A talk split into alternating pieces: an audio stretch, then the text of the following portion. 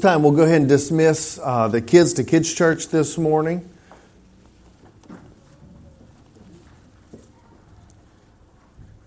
I'm so grateful that we do have. Uh, Chris, why don't you turn me down just a little bit? I feel, I feel like I'm a little, a little hot. My microphone, that is. My wife, uh, my wife continues to remind me that I'm not as good looking as I think I am. Uh, Second Samuel is where we're going to be this morning. Uh, you know, I'm so grateful uh, that God has blessed us at Redeemer with uh, such talented musicians that on a Friday, uh, our worship leader can uh, call an audible and he can ask uh, Hunter and Hannah uh, and all the other musicians to, uh, to take over. And I'm so grateful that we have been blessed by God with such talented musicians uh, that they can step in. And so uh, be sure and remind Joel whenever he gets back uh, that job security is not a thing with him. Uh, that that he can be replaced just like that, and so no, continue to thank him for assembling such a praise team that he has, and so we're we're very grateful. If you have your Bibles, we're going to turn to the book of 2 Samuel, chapter 8.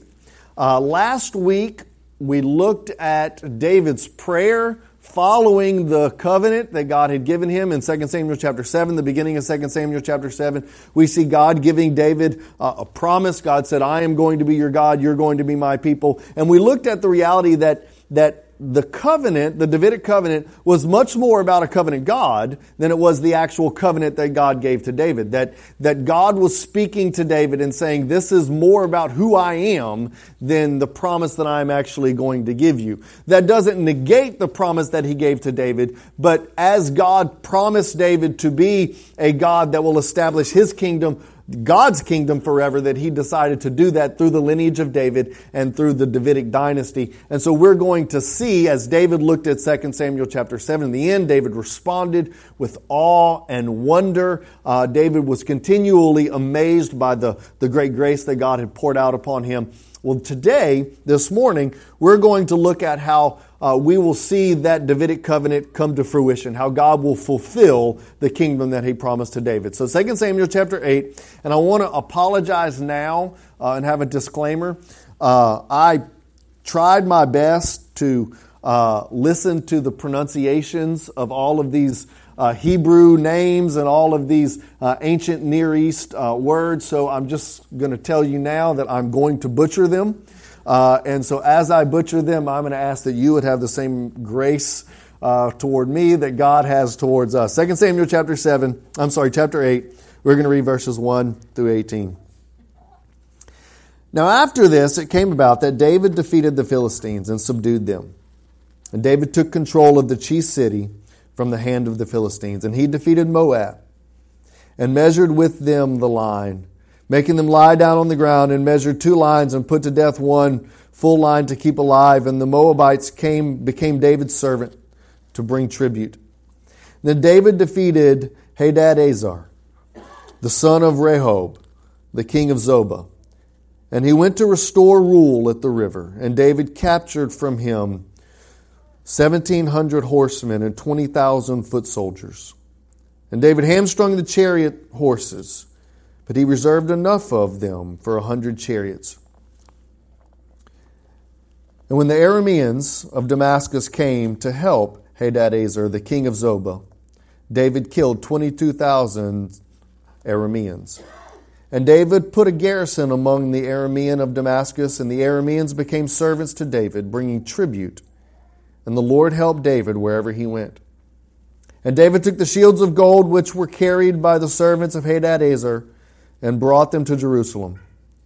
And from Betah to, Ber- to Berothai, the cities of Hadadezer, King David took a very large amount of bronze. And then when Toi, the king of Hamath, heard that David had defeated all the armies of Hadadezer, Toi sent Joram, his son, to King David to greet him, to bless him, because he had fought against Hadadezer and defeated him. For Hadadezer had been at war with Toi, and Joram brought with him the articles of silver and gold and bronze. And King David also dedicated these to the Lord with the silver and the gold that he had dedicated from all the nations with which he had subdued, from Aram and Moab to the sons of Ammon and the Philistines, and to Amalek, and from the spoil of Hadadezer, the son of Rehob, and the king of Zobah. So David made a name for himself when he returned from killing 18,000 Arameans in the valley of the Salt. And he put garrisons in Edom, and all of Edom he put garrisons, and all the Edomites became servants to David. And the Lord helped David wherever he went. So David reigned over all of Israel, and David administered justice and righteousness for all his people. And Joab, the son of Zeruiah, was over the army of, of Jehoshaphat, and the son of Ahilud was the recorder. And Zodak, the son of Ahitub, and Ahimelech, the son of Abiathar, were the priests, and the and Seraiah was the secretary. And Benaiah, the son of Jehoiada, was over the Kerethites and the Pelethites. And David's sons were chief ministers. Let's pray. God, as we read this passage, may we be able to see your providence, your care, your fulfillment of your promises. May we see your faithfulness. May we see your faithfulness not only to David, but to us. Lord, may we be able to extract the biblical principles from these passages and apply them to our lives. We thank you for your word. And it's in Jesus' name we pray. Amen. Well, I pray that whenever you leave today, that you will submit to the reign and the rule of God's kingdom in your life. As we look at this text, and as we look at any text, we must understand that, that there is a, uh, there's a context in which the scripture was written.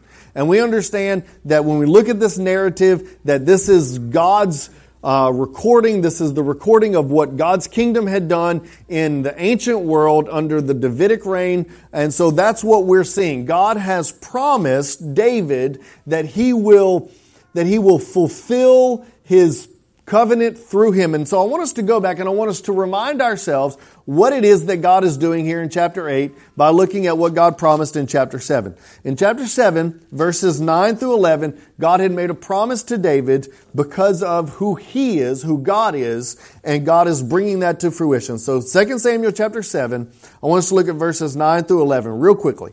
And I have been with you. God makes this promise. He says, I have been with you wherever you have gone, and I have cut off all your enemies from before you, and I will make you a great name like the names of the great men who are on the earth. And I will also appoint a place for my people Israel, and I will plant them that they may live in their own place and not be disturbed again, nor will the wicked afflict them any more as formerly. Even from the day that I commanded the judges to be over my people Israel, I will give you rest from all of your enemies. The Lord also declares to you that the Lord will make a house for you. So God has promised to David that he will fulfill his promises, that I will do what I said I was going to do. I told you that uh, I told you through the book of 1 Samuel, I was going to establish you as a king. I was going to give you dominion over the kingdom of Israel, and this I am going to make happen. In verse chapter 8 is what we see taking place. God fulfills his promise. And I'm so grateful that God is not like us. I'm so grateful that God does what he says he's going to do. I'm so grateful that, that, that God fulfills his promises because we as humans don't. And our kids are quick to remind us. I made this analogy a couple weeks ago and I'm going to make it again because it is applicable. How many times have you told your children that you're going to uh, take them to get ice cream or you're going to, to, to give them a surprise if they're good or you're going to do this or you're going to do that and then the, the, the events of the day transpire and, and you're like, okay, it's time for bed. And they said, but, but, but you said you were going to get ice cream. But, but you said we were going to get a surprise. They're quick to remember whenever we don't fulfill our promises, right? And our spouses are often quick to remind us of whenever we said, but remember, you said you were going to cut the grass today. Remember, you said you were going to, to, to, to redo. Uh, we have, um, my wife and I have been putting off uh, hanging and, and redecorating. Uh, and I, by, by say redecorating, just taking the stuff and moving it in Nicholas's room. And it's, it's been on the back of my mind uh, that, you know, about a month ago, I told my wife that we would go in there and we would hang the pictures where she wants them to hang, and we would move this and move that and move the bed and move the dresser. And, you know, about, about once every other week or so, she says, You know, you, you, you still haven't gone in there in Nicholas's room. And, and, and I'm like, I know, I know. I said I was going to do it, and I will do it eventually, right? I'm so grateful that God is not like us. I'm so thankful that God is a God who fulfills his promises. And that's what we see in 2 Samuel chapter 8 is that God is fulfilling his promises. Now, I want to point out it's easy for us to read chapter 8 and see, oh, well, this is just a bunch of skirmishes that took place in the Middle East, that took place in an ancient world, and, and that this isn't really this isn't really substantial. I want us to avoid that temptation. This was not Middle Eastern skirmishes. This was not just a bunch of uh, uh, a, a bunch of insignificant battles that took place that, that really don't mean anything. These were the enemies of God. It's interesting that as we read chapter 8, the very first the very first person, the very first kingdom that, that David encounters was the Philistines. The Philistines are synonymous with sin. They are synonymous with darkness. They are synonymous with evil. They are synonymous with all of that in the Old Testament, which is associated with an enemy of God.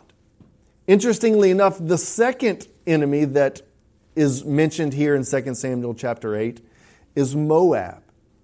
Moab, is, Moab additionally is synonymous with an enemy of God. That's why it was so, and, and, and I'm, I'm going to take a tangent real quick. That's why it was so interesting and so providential and so gracious that Ruth, the Moabitess, was, was redeemed by Boaz. What was so epiphanic about that was the Moabites, the people of Moab, were by their very nature enemies of God. And God brought Ruth in through, through Boaz and redeemed her and claimed her as his own. And so I want to point out that here in 2 Samuel chapter 8, that the first two kingdoms, the first two people that David encounters were the Philistines and the Moabites. These are people that are synonymous with evil and synonymous with wickedness and synonymous with idolatry and synonymous with, with the enemies of God. And so this is, this wasn't merely just some, midi, uh, some Middle Eastern skirmishes that were taking place, but rather these were the enemies of God. And what's interesting is that in this passage, there's something that's lost in the translation. Because the Hebrew author uses the same word seven times in 11 verses. And the word is nakah, and it means to, to strike down or to smite. And when we read it, we see, oh, the enemies of God defeated. The enemies of God were, stri- were, were smitten. The enemies of God were struck down. And, and it's just lost. But the Hebrew would have said, and God nakah, nakah, nakah, it would have been that, that, that repetition that God continually struck down, that God continually smote his enemies. And there is a, there is a reality that the Hebrew would have taught its audience and would have taught its hearer that, that, we're, that we often miss in the English translation. And that is this, that the enemies of God need to be destroyed. So oftentimes in our lives, we placate the idolatry and the enemies of God in our own lives rather than allowing the Spirit of God to smite them and destroy them. Now, I want us to understand in the ancient world, the enemies of God were those who worshiped Dagon, those who worshiped Ashtaroth and Baal, those who worshiped these false gods. And it's easy for us to look at the Old Testament and distance ourselves from the idolatrous world that was an Old Testament world. We don't have graven images that we set up on altars in our homes. We don't, we don't set apart these these altars in our homes, but we do in our hearts.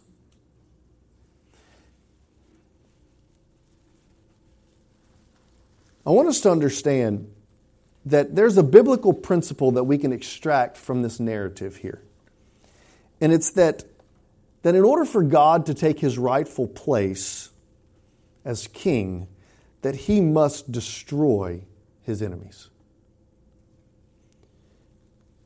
That he must destroy those false gods and those false kingdoms. That he must destroy the false god of money and security. We have this illusion that if we make enough money, that if we put enough money in our 401k, that if we, if we put enough money in our savings account, that if we, if we have enough security, financial security, that, that, that we will somehow be free, we'll somehow be able to, to, to live in freedom, and, and we, we will not be subject to all of the worries and all of the difficulties of this world. You know what that is? That's a lie.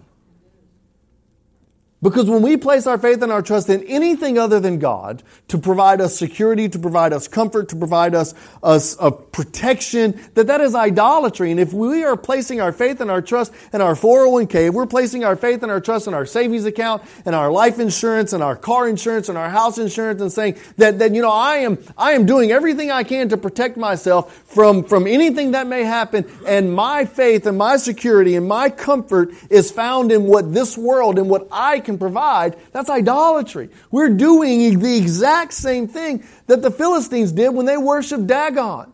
We're worshiping a God that is a God other than the God of Israel. Well, that's okay, preacher. I don't make any money. I don't have anything in my 401k, so I'm not worried about that. Well, that may be you, and you may be like many of us who have worshiped family. We've placed our family as the most important thing in our lives. And you say, you know what? I may not have a lot of money, I may not have financial security, but I am surrounded by loved ones who care for me, and, and I will do anything and everything to protect and preserve my family. My wife is Italian. My mother is Italian. Everyone on that side of the family is Italian. Uh, it's not personal, it's business. And if you cross those Italians, uh, they will, uh, they will uh, be not very nice. and that is a battle that, that all of us face to elevate family above God. That's why Jesus made the statement He who does not love, he who does not hate his family, in comparison to his relationship, his love for me, is not worthy of me.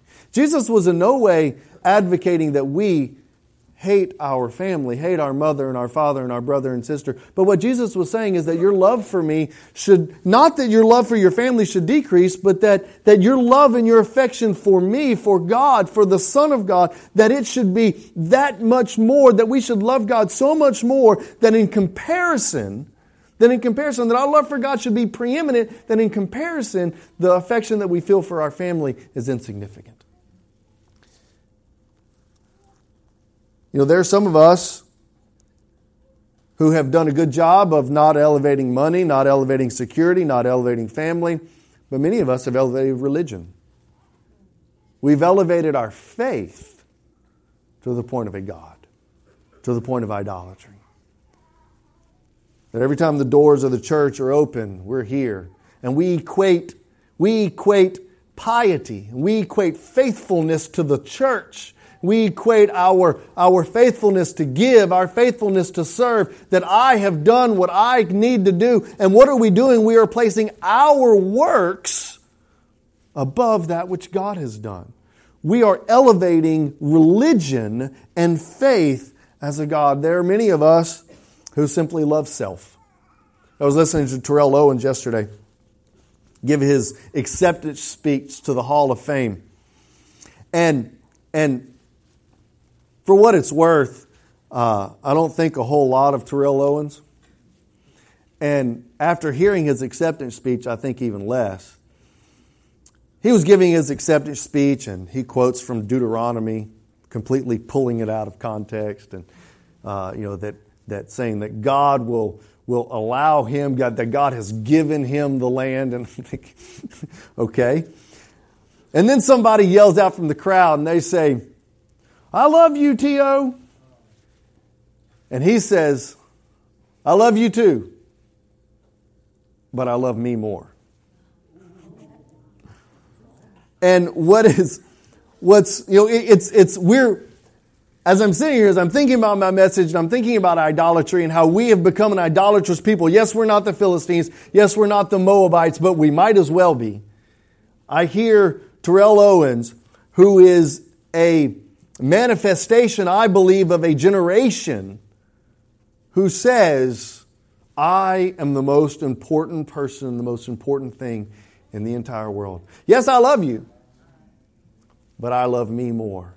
That is more, and, and, and I don't want us to hear this, and I don't want you to hear this as an indictment on Terrell Owens. Because I think that that is an indictment upon the human condition that if we are honest with ourselves, our actions would indicate that we agree with Terrell Owens. That I love me more. I love you. I care about you. You're important to me. But the most important thing to me is me. So, what is God saying in this text in 2 Samuel chapter 8? He says that those enemies of God, those idolatrous nations, must be destroyed. In order for the kingdom of God to take its rightful place at the head, that the enemies of God must be destroyed, that they cannot be placated. We cannot take Dagon and bring him alongside the God of Israel and say, now y'all play nice together. We cannot take Bel and we cannot take Ashtaroth and bring him alongside the God of Israel and says, well, y'all coexist. Y'all, y'all learn to, learn to tolerate one another. The enemies of God must be destroyed. And that is where we as Christians have learned to, to placate our own idolatry. We've learned to, to, and we have tried to take our idolatry, our love of self, our love of security, our love of family, our love of whatever it may be, and we have said, I want my idol to coexist with my God. That's idolatry. The scripture tells us that in order for God in order for the kingdom of God to be fulfilled, in order for God to take his rightful place, those false gods, those enemies of God's, must be destroyed. Nakah. They must be smitten. They must be struck down. But it's interesting. Not all the enemies were struck down. Not all the enemies were destroyed. Look at verse 9. Now, when Toi, the king of Hamath, heard that David had defeated the armies of Hadadezer, Toi sent Joram, his son, to the king of David to greet him and bless him because he had fought against Hadadezer and defeated him. And Hadadezer had been at war with Toi, and Joram brought with him articles of silver, gold, and bronze. Now, don't misunderstand. Toi is not some super spiritual king who had this revelation that David was the uh, was the rightful king and that the God of the uh, the God of the Israelites was ushering in this new kingdom and Toi had this revelation from the Holy Spirit and so he brought himself and submitted himself under uh, the, the reign of King David. That's not what happened. Toi had been battling against Hadad and, and he was at war with him and so the enemy of my enemy is now my friend, right? That's what took place. Hadad realized that, that, hey, David just came in here and wiped out my enemy. And so there is a good reality that, that if he wiped out my enemy, he's probably coming after me next. And so in order to, in order to preserve myself and my own family and my own wealth and, and everything that I have, I am going to submit myself and fall in line under this new king, under this new ruler, so that I can preserve myself. This was a very pragmatic response to what was going on in the region. But nonetheless, the king saw the power and the providence and the protection that the God of Israel had provided for David and placed himself under full submission of the king. And came to him, hat in hand, came to him with gold and silver and bronze, and said, King David, I submit myself to you. I believe that this narrative provides two examples of how God will bring about his reign, both in the real world and in the world of our hearts. Many of us have experienced in our own lives times whenever God has, by His discipline, by His strong, omnipotent hand, how He has broken us,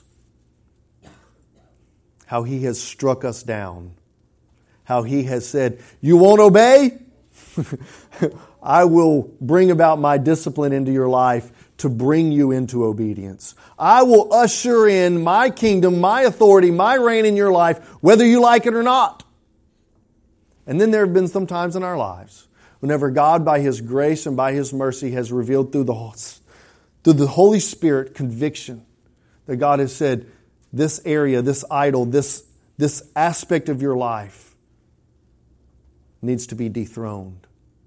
And we have the opportunity to submit, to fall on our knees before the King of Kings and the Lord of Lords and say, You are God, and I am not. God, remove this from me. God, take control of this area of my life. And so this morning, I want us to understand that the kingdom of God will reign.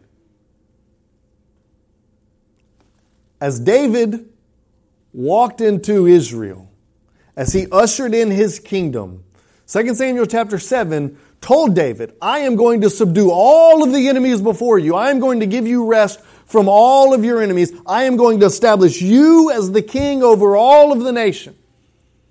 And not only you, but your descendants and their descendants and their descendants, all the, and, and we, we see the foreshadowing of the King of Kings and the Lord of Lords, Jesus, who will come and who will reign forever and ever and ever. And make no mistake about it, the kingdom of God will reign.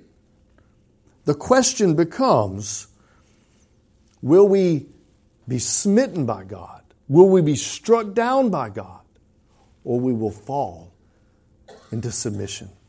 Turn with me, if you will, to Luke chapter 20. I believe that Luke chapter 20 is a, a foreshadowing, a, a, a extension of this very promise and this very principle in, in 2 Samuel chapter 8. Luke, very, Luke chapter 20, verses 19, I'm sorry, verse 17 and 18. As Jesus' authority is questioned, he makes this statement. He looked at them and he said, What then is this that is written? The stone which the builders rejected, he became the chief cornerstone. And everyone who falls upon that stone will be broken. But on whomever it falls, he'll be scattered or crushed like dust. Jesus is making the statement that I am that king. I am that cornerstone. I am the one who, whom through the covenant of David, I am the fulfillment of that Davidic prophecy. I am the king that will reign. And if you will come and you will be broken and you will submit yourself under the leadership and under the authority of Christ, or you will be struck down, you will be smitten, you will be destroyed by the king, by the kingdom. 2 Samuel chapter 8 gives us a picture of God's reign. God will destroy the false gods in your life. And I pray that you will submit to God's rule in your life. I want us to, to, to conclude very, very quickly the rest of 2 Samuel chapter 8, verses 7 through 12 and verses 8 through 15. I'm sorry, verses 12 through uh, 18. So 2 Samuel chapter 8, verses 7 through 12 is a forecast of, of all that will come to pass at the end of the age. And I want us to look very, very, very quickly at chapter 7. I'm sorry, verse 7. And David took the shields of gold which were carried by the servants of Hadadezer and brought them to Jerusalem. And then if you look at verse 8, it said uh, that David took a very large amount of bronze. And if you look at uh, verse 10, it says that Joram brought with him the articles of silver and gold and bronze. And if you look at verse uh, 12, it says, then Aram and Moab and all the sons of Ammon and all the Philistines and Amalek and, the, and God took the, spoils of Hadadezer and the sons of Rahab and the king of Zobah. What this text is saying is that all of the stuff, all of the silver, all of the gold, all of the bronze, all of the, the spoils of war were brought into the kingdom of God. And that is a forecast, that is a foreshadowing of that which is going to come at the end of the age. In fact, all of creation belongs to whom? It belongs to God. And in God's grace and in God's mercy and in God's sovereignty, He in due time is going to bring that unto Himself because it's His. By His compassion and loving kindness, He bestows upon us good, wealth, prosperity, because He loves us. But it's all His. And He will in due time bring it unto Himself. And then we see verses 15 through 18, the summation of this text. And this is where I want to end here this morning. In verse 15, the scripture says, David reigned over all of Israel, and David administered justice and righteousness for all of his people. Now, I want to point out that this passage in 2 Samuel chapter 8, verse 15, tells us that David was a righteous king, that he administered justice and mercy for all of his people. Now, we know that David was not a perfect king. We know through 1 Samuel that David had to be protected from himself. We know that David had to be protected from his own recklessness and his own sin. We know that later on in 2 Samuel that David will fall and that he will commit murder and adultery and, and, and that this verse in chapter 15 is not a contradiction of the character of David, but it is a endorsement of the character of David. Not that David is free from sin, not that David is free from failure, but that David is a man who seeks by his own humanity and everything that he is as a human to do that which is right. Is he going to fail? Absolutely. Is he going to, to provide for Israel difficulty and hardships because of his failure? Absolutely.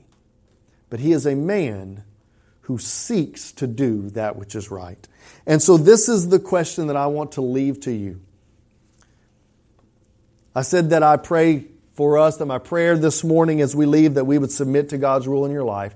The way that I hope that that happens is that you will resolve to exemplify the principles, the biblical principles that God has revealed to us in our daily lives. You are not God's covenant king. I'm not God's covenant king.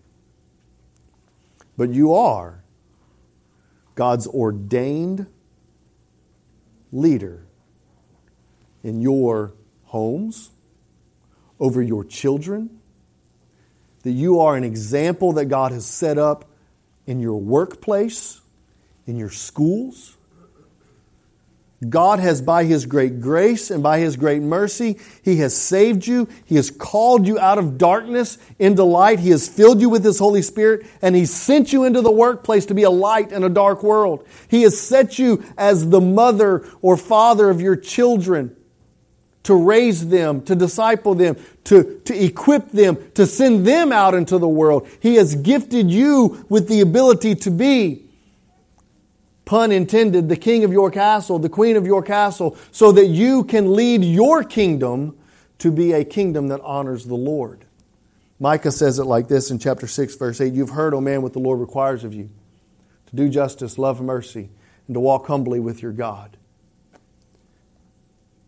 You can exemplify these principles in your life, and by doing so, we can emulate verse 15 that said David reigned over all of Israel. David administered justice and righteousness for all of his people. You won't reign over Israel. But, Dad, you can reign over your children. And I don't mean reign in an authoritative way, but you can lead them in godliness and righteousness and love them and care for them and do what is right. Love mercy and walk humbly with your God. Mom, you can do what is right by your husband, by your children. You can love mercy and you can walk humbly with your God. You can go to the workplace and do what is right, love mercy, and walk humbly with your God. But the only way for that to happen is that you find yourself first at the foot of the cross, destroying those false gods and submitting yourself to the King of Kings and the Lord of Lords. Let's pray. God, we thank you that in your great grace, you have given us your word that reveals to us that, that we may not have Dagons, Baal and Ashtaroth in our life, Lord, but we do have false gods. And those false gods need to be struck down, they need to be destroyed. Maybe there's someone here this morning who, for the very first time, realizes that they have been trusting in themselves. They've been trusting in their own security, They've been trusting in, in these false gods for salvation. They've been trusting in that which provides temporary satisfaction and fulfillment. And by your grace and by your mercy, you have given us Jesus, who provides eternal salvation, eternal security. Lord, may we sacrifice and may we strike down those false gods and place our faith and trust in Jesus and in Him alone. Maybe God is speaking to your heart this morning and calling you to resolve to be a king or a queen who loves, who does justice, loves mercy, and walks humbly with their God. Maybe this morning, God is calling you to be a part of what God's doing right here at Redeemer. Whatever it is the Holy Spirit is speaking to your heart, may today, during this time of invitation, you have the freedom to do, to be obedient to the Holy Spirit. And we pray for your grace and your mercy and your Holy Spirit to move in this place this morning. In Jesus' name we pray. Amen. Will you stand and worship with us?